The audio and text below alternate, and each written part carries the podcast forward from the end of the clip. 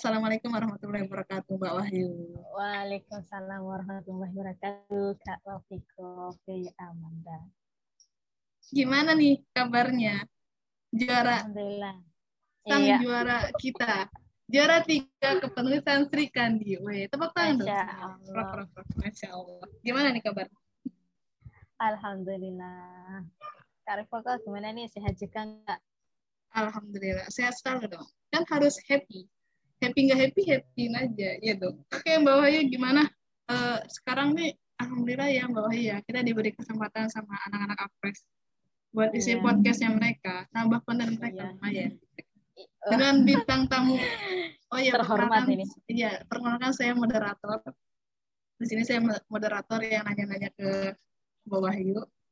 Eh, terus Mbak Wahyu ini sebagai pembicara kemarin meraih prestasi juara tiga di kepenulisan Sri Kandi setingkat nasional. Masya Allah di, di ajang lomba Temionas X Hmm. yang diadakan Posei nasional. Masya Masya Allah. Allah banget ya. Ini tuh juga eh, Mbak moderator ini berperan besar juga.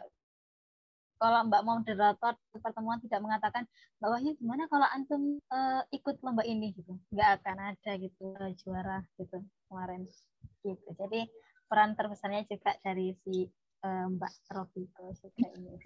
Tolong Mbak Wahyu jangan merendah. Gue nggak merendah, ini membicarakan realita. Kemarin kan ikut kepenulisan Sri Kandi ya Mbak Wahyu ya. Ya, motivasinya tuh apa sih? Motivasi motivasi Mbak itu dalam mengikuti essay itu apa? Boleh dong sharing-sharing ke kita. Em, sebenarnya tidak ada motivasi kuat sih kak ya sebenarnya hanya sekedar alasan bisa alasan yang alasan aja gitu ya sekedar ya ya alasan orang pada umumnya gitu ingin mengumpulkan prestasi yang mungkin bisa mempermudah mendapatkan beasiswa gitu misalnya gitu tapi sebenarnya dibalik cuma sekedar mengejar title sendiri itu kan menulis essay sendiri itu kan punya banyak banget manfaat ya. kan misalnya nih eh, pembaca eh, berita gitu. Misalnya tentang ppkm banget yang sekarang banget ini. Kebanyakan pembaca kan akan menyalahkan ya. Tapi jarang banget yang berpikir gitu. Jarang sekali yang memikirkan tentang bagaimana solusinya gitu mengapa gitu. Dan menulis esai sendiri itu mampu mengembangkan critical thinking seseorang secara kalau ditulis itu bisa secara sistematik gitu critical thinking yang sistematik gitu dan solutif.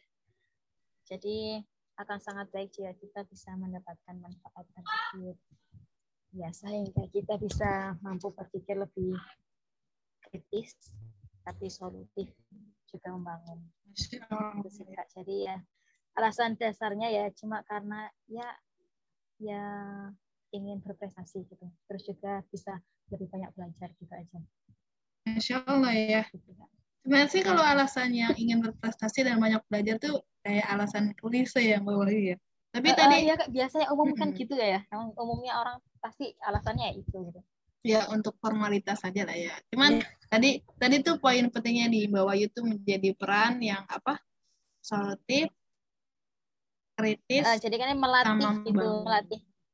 Ya, jadi orang-orang kan biasanya kan kebanyakan cuma baca doang gitu, tapi nggak memikirkan gitu, mencari faktornya gitu, cuma eh, menyalahkan tapi nggak berpikir kenapa, kok bisa, terus solusinya apa gitu. Jadi kan kalau kita tuliskan itu bisa kita juga bisa berpikir, terus eh, juga kita lebih tertata dan kita memberikan solusi. gitu. Masya Hmm. Nih Mbak. Tentang critical thinking itu ya Mbak. Kritik critical thinking tentang berpikiran kret apa kritis, kritis, terus apa lagi tadi membangun sama solutif. Nah, sekarang eh, hubungan antara kepenulisan yang Mbak Wahyu pegang sekarang sama kritik itu bagaimana sih Mbak? Tolong jelasin dong ke kami para pendengar podcast KCACS Divya. Silakan Mbak. Jadi kan kita lagi membahas tentang isai kan ya. Isai itu kan tulisan yang argumentatif, tulisan yang memang eh, karangan hasil dari olah pikir kita gitu. Gitu. Jadi kalau misalnya kita eh, berpikir itu kan berarti kita berpikir bekerja lebih kritis gitu. Tapi jika dituliskan tuh jadi lebih tertata. Begitu, Kak. Ya ini kita lagi membahas saya kan jenis penulisan ada banyak ya. Ini eh, karena kita sedang membahas isai, jadi ya ini lebih ke gimana kita berpikir lebih luas gitu. Eh, mengembangkan olah pikir kita. Nanti juga jenis eh, penulisan lain kan banyak yang misalnya kayak uh, kisah gitu. Kalau kisah kan berarti kita tidak itu ya, tapi mengembangkan imajinatif gitu. Atau jenis penulisan yang lainnya kan banyak sekali. Oh gitu. Mantap mantap. Jadi di balik juara tiganya bawah itu udah banyak referensi-referensi yang bawa ibu buat ternyata. Mantap mantap. Ternyata kisah perjalanannya tuh lumayan panjang. Dan sekarang nih pertanyaannya lagi nih. Pertanyaan menurut Mbak Wayu buat para frasa itu gimana sih? Soalnya kan kalau apa sih kemungkinan kan tulisan-tulisan kan udah banyak ya maksudnya ilmu misalnya tentang ilmu sholat itu wajib itu kan misalnya ya itu kan udah banyak banget teksnya itu misalnya paragraf sholat itu wajib itu bisa satu paragraf nah misalnya untuk kita ingin membuat esai seperti itu berargumen seperti itu tapi diparafrasekan tuh coba tipsnya dari bawah yuk ada nggak untuk memparafrasekan gimana, gimana kak? Jadi memparafrasekan tulisan orang gitu ya? Hmm, jadi kan kayak misalnya kita ingin menuliskan tentang esai soal itu wajib gitu kan. Jadi ada bahkan mungkin ada banyak banyak jurnal-jurnal atau penelitian-penelitian yang emang banyak penulisan kayak gitu mungkin ya. Mungkin oh, iya. ya tapi ini masih iya, iya, kita iya, iya, iya. biasa iya, iya. kalau sama Rofiko tuh pembicaranya normatif jadi itu kita berhayal mungkin ya. Jadi mungkin kayak gitu ada yang sama persis gitu kan. Nah untuk menghindari plagiarisme kan berarti kita harus harus parafrase kan. Nah tips dari dari hmm. bawah untuk menghindari plagiarisme itu gimana? Cara parafrase yang enak tuh gimana? Boleh dong kasih tahu. Cara kalau anak pribadi ya. Anak nggak tahu cara orang lain bagaimana beneran tapi kalau anak pribadi ini cara susah sebenarnya. Tapi anak pribadi anak hafalin teksnya. Hmm.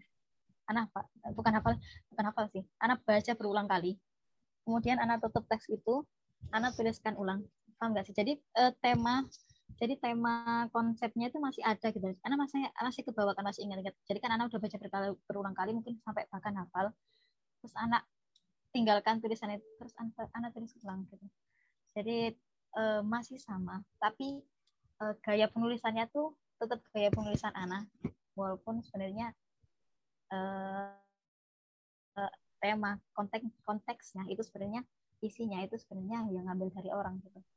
Jadi orang misalnya mengidekan uh, kalau misalnya apa ya uh, misalnya apa ya contohnya uh, air itu tidak baik misalnya gitu.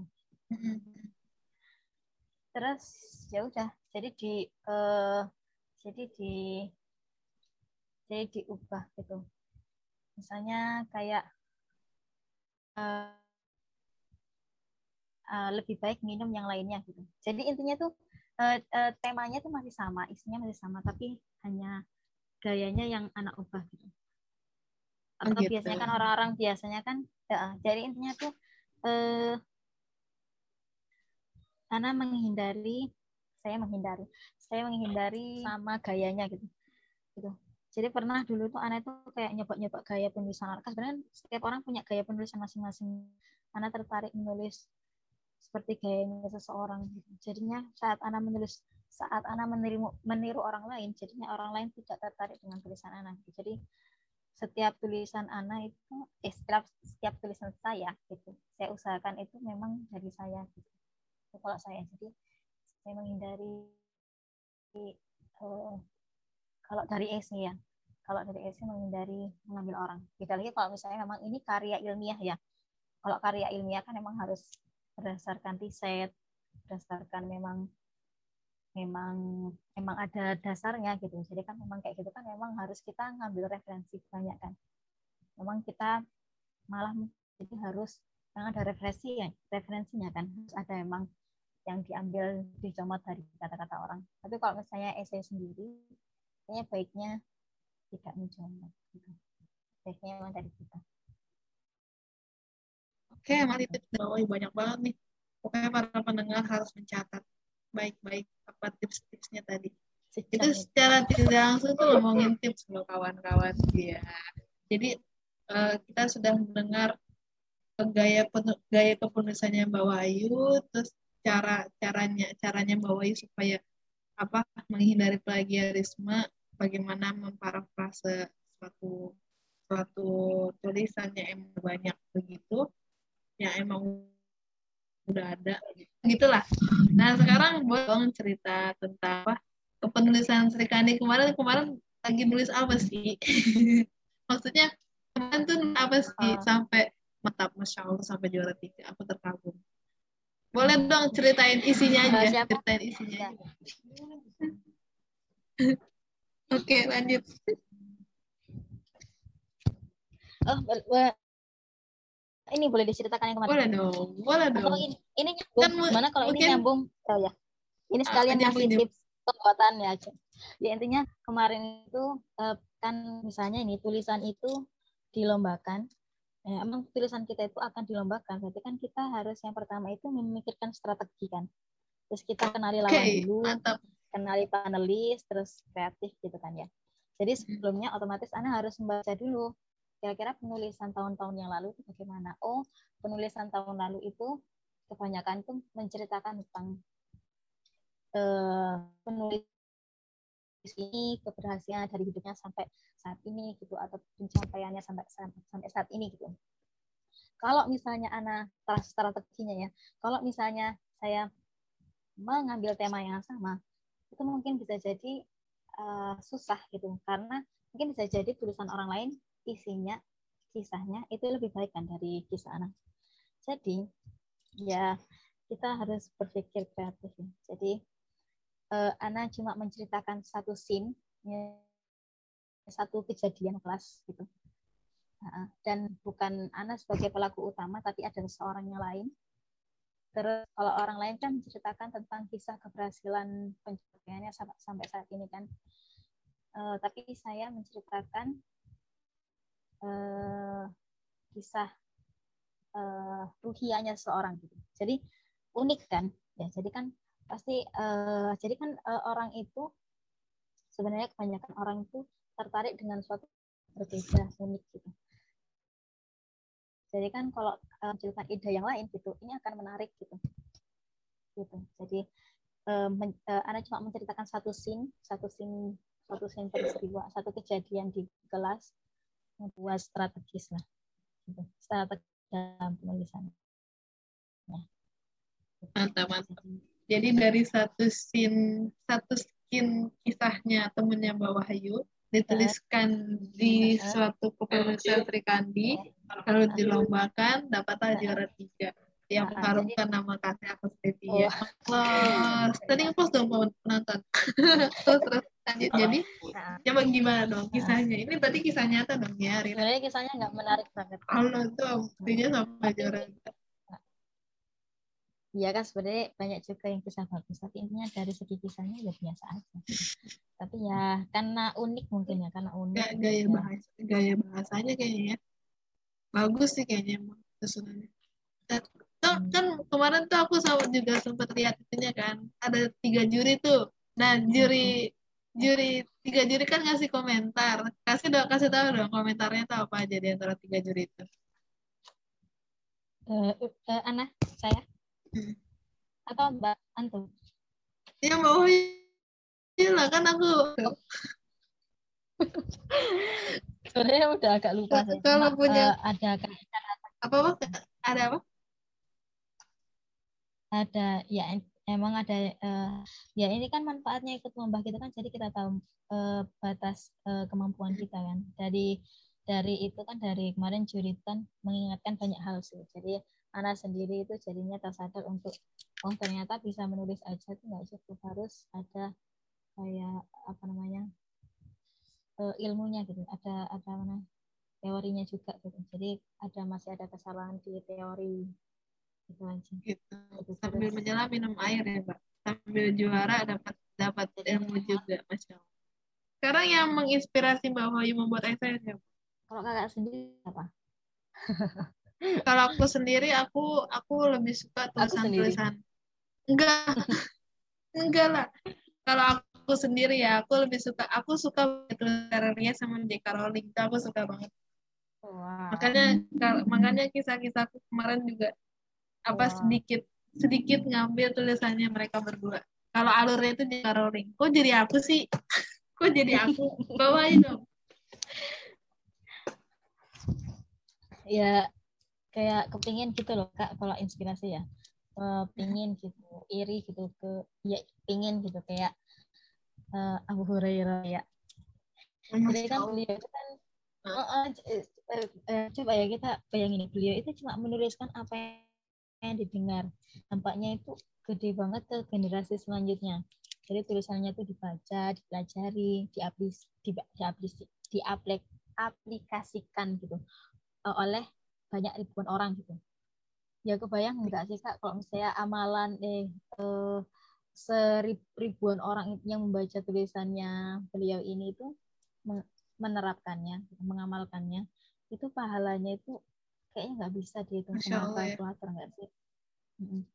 jadi ya saya sendiri tuh pengen gitu kayak beliau yang menyejarah gitu jadi meski udah nggak di dunia pahalanya tetap mengalir. Ya Allah, ingin kalau nama kita. Emang tulisan.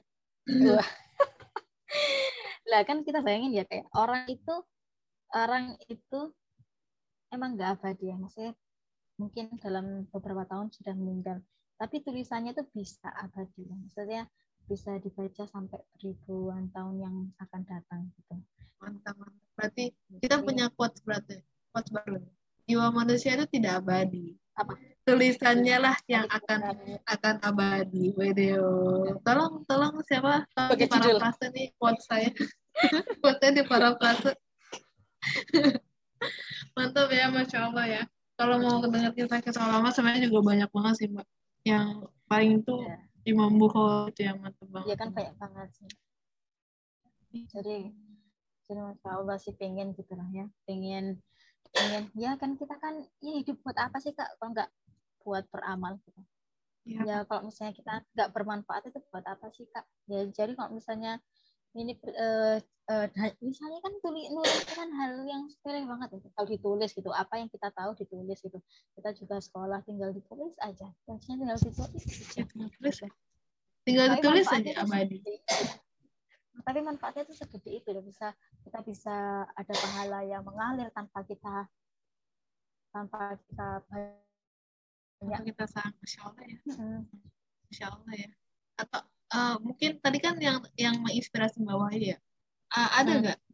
target target target menjadi penulis seperti sosok apa misalnya mungkin targetnya bawah ya ingin menjadi target penulis seperti sosok Imam Bukhari yang mana tulisannya itu tulisannya itu semua orang sudah tahu mesti sohi tulisannya karena emang betul masih luar biasa nggak pernah kayak nggak ada aibnya gitu ya tapi tetap aja manusia itu kan kayak begitu ya mungkin Mbak Hoyu pengen diri sebagai penulis yang seperti itu jadinya kalau ada tulisan Wahyu Fatimah udah mantap ini sohi Wahyu Fatimah sohi wis kayak gitu nggak Mbak nah ini yang pengen target seperti apa Mbak Gimana kak? Jadi ada nggak targetan ya. dalam hal penulisan? Ada nggak? Karena ya kan kita setiap orang kan kita punya masing-masing ya. Jadi anak pengen keduanya Abu Hurairah gitu. Si anak sendiri punya tak taruh mana ya? Jadi intinya kita kan punya plan kan dalam kehidupan kita gitu, target kehidupan kita gitu kan. Justru malah bahkan harus kan ya. Kita harus punya target gitu. Dalam penulisan sendiri itu Ana mentargetkan itu menjadi second Abu Hurairah. Masya Allah jadi Abu Hurairah yang kedua. Ui, Masya Allah karena hanya nggak bisa ya kalau misalnya menandingi ya. Tapi seenggaknya mendekati semoga bisa. Ya intinya ya ke tujuan kita ya. Semoga bermanfaat. Aku, aku berdoa semoga semoga Mbak Wayu menjadi Abu Hurairah yang kedua. Amin. Closing statement dong, Mbak. Oh iya, sebenarnya mau uh, gini, jadi mau nambahin tips tadi sih sebenarnya.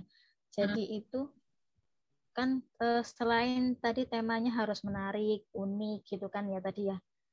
Harus aplikatif dibutuhkan gitu. Terus juga ini yang biasanya itu ada kayak hal penting yang sering disepelekan sama penulis gitu. Jadi bagi anak itu hal penting anak itu yang harus anak lakukan itu proses revisi editing. Itu itu tuh bagi anak itu kayak garam dimasakkan. Jadi itu penting banget sih. Tapi biasanya kalau anak itu menulis menulis itu paling cuma dua hari tiga hari gitu. Tapi proses editingnya itu bisa berminggu-minggu, seminggu dua minggu gitu. Jadi biasanya dibaca dikoreksi, diedit, dibaca, dikoreksi, diedit, dibaca lagi, dikoreksi, eh, di diedit lagi gitu. Jadi gitu sampai ada di titik emang nggak ada kesalahan gitu. Nah nanti setelah kita nggak uh, uh, uh, ada sampai di nggak uh, menemukan lagi kesalahan, nanti uh, Ana menambahkan tips itu proses yang Ana namai sebagai hibernasi. Jadi Ana diamkan tulisan itu sehari gitu. Gitu kan. Terus closing statement ya. Ana cuma berharap semoga yang kita obrolkan ini bermanfaat. Insya Allah bermanfaat Mbak Apa ya? Uh, closing statement. Uh, ya udah tadi yang quotesnya kak itu aja ya kak Rafika aja ya orang itu emang nggak abadi tapi manusia bisa abadi ya. oke okay, manusia tidak ada yang abadi. Tulisannya lah yang menjadikan abadi. Masya Allah. Iya, Pak. Oh, iya, sekali. Oke, barakallah Mbak Wahyu. Keren, keren, keren. Ya. Semoga semuanya nih para pendengar podcast kasih akses trivia bisa ter, eh, terinspirasi dari kisah-kisah Mbak Wahyu tadi. Uh, closing statement. Uh, intinya tuh Ana eh, ya uh, Ana Ana bukan ahli kok. Jadi uh, Ana juga ada, sedang dalam proses belajar gitu dan kita semua juga lagi proses belajar kan ya. Ya. Semangat untuk bermetamorfosa jadi kupu-kupu yang indah. Thanks okay. semuanya sudah mendengarkan sampai akhir. Yang sudah sampai akhir, wassalamualaikum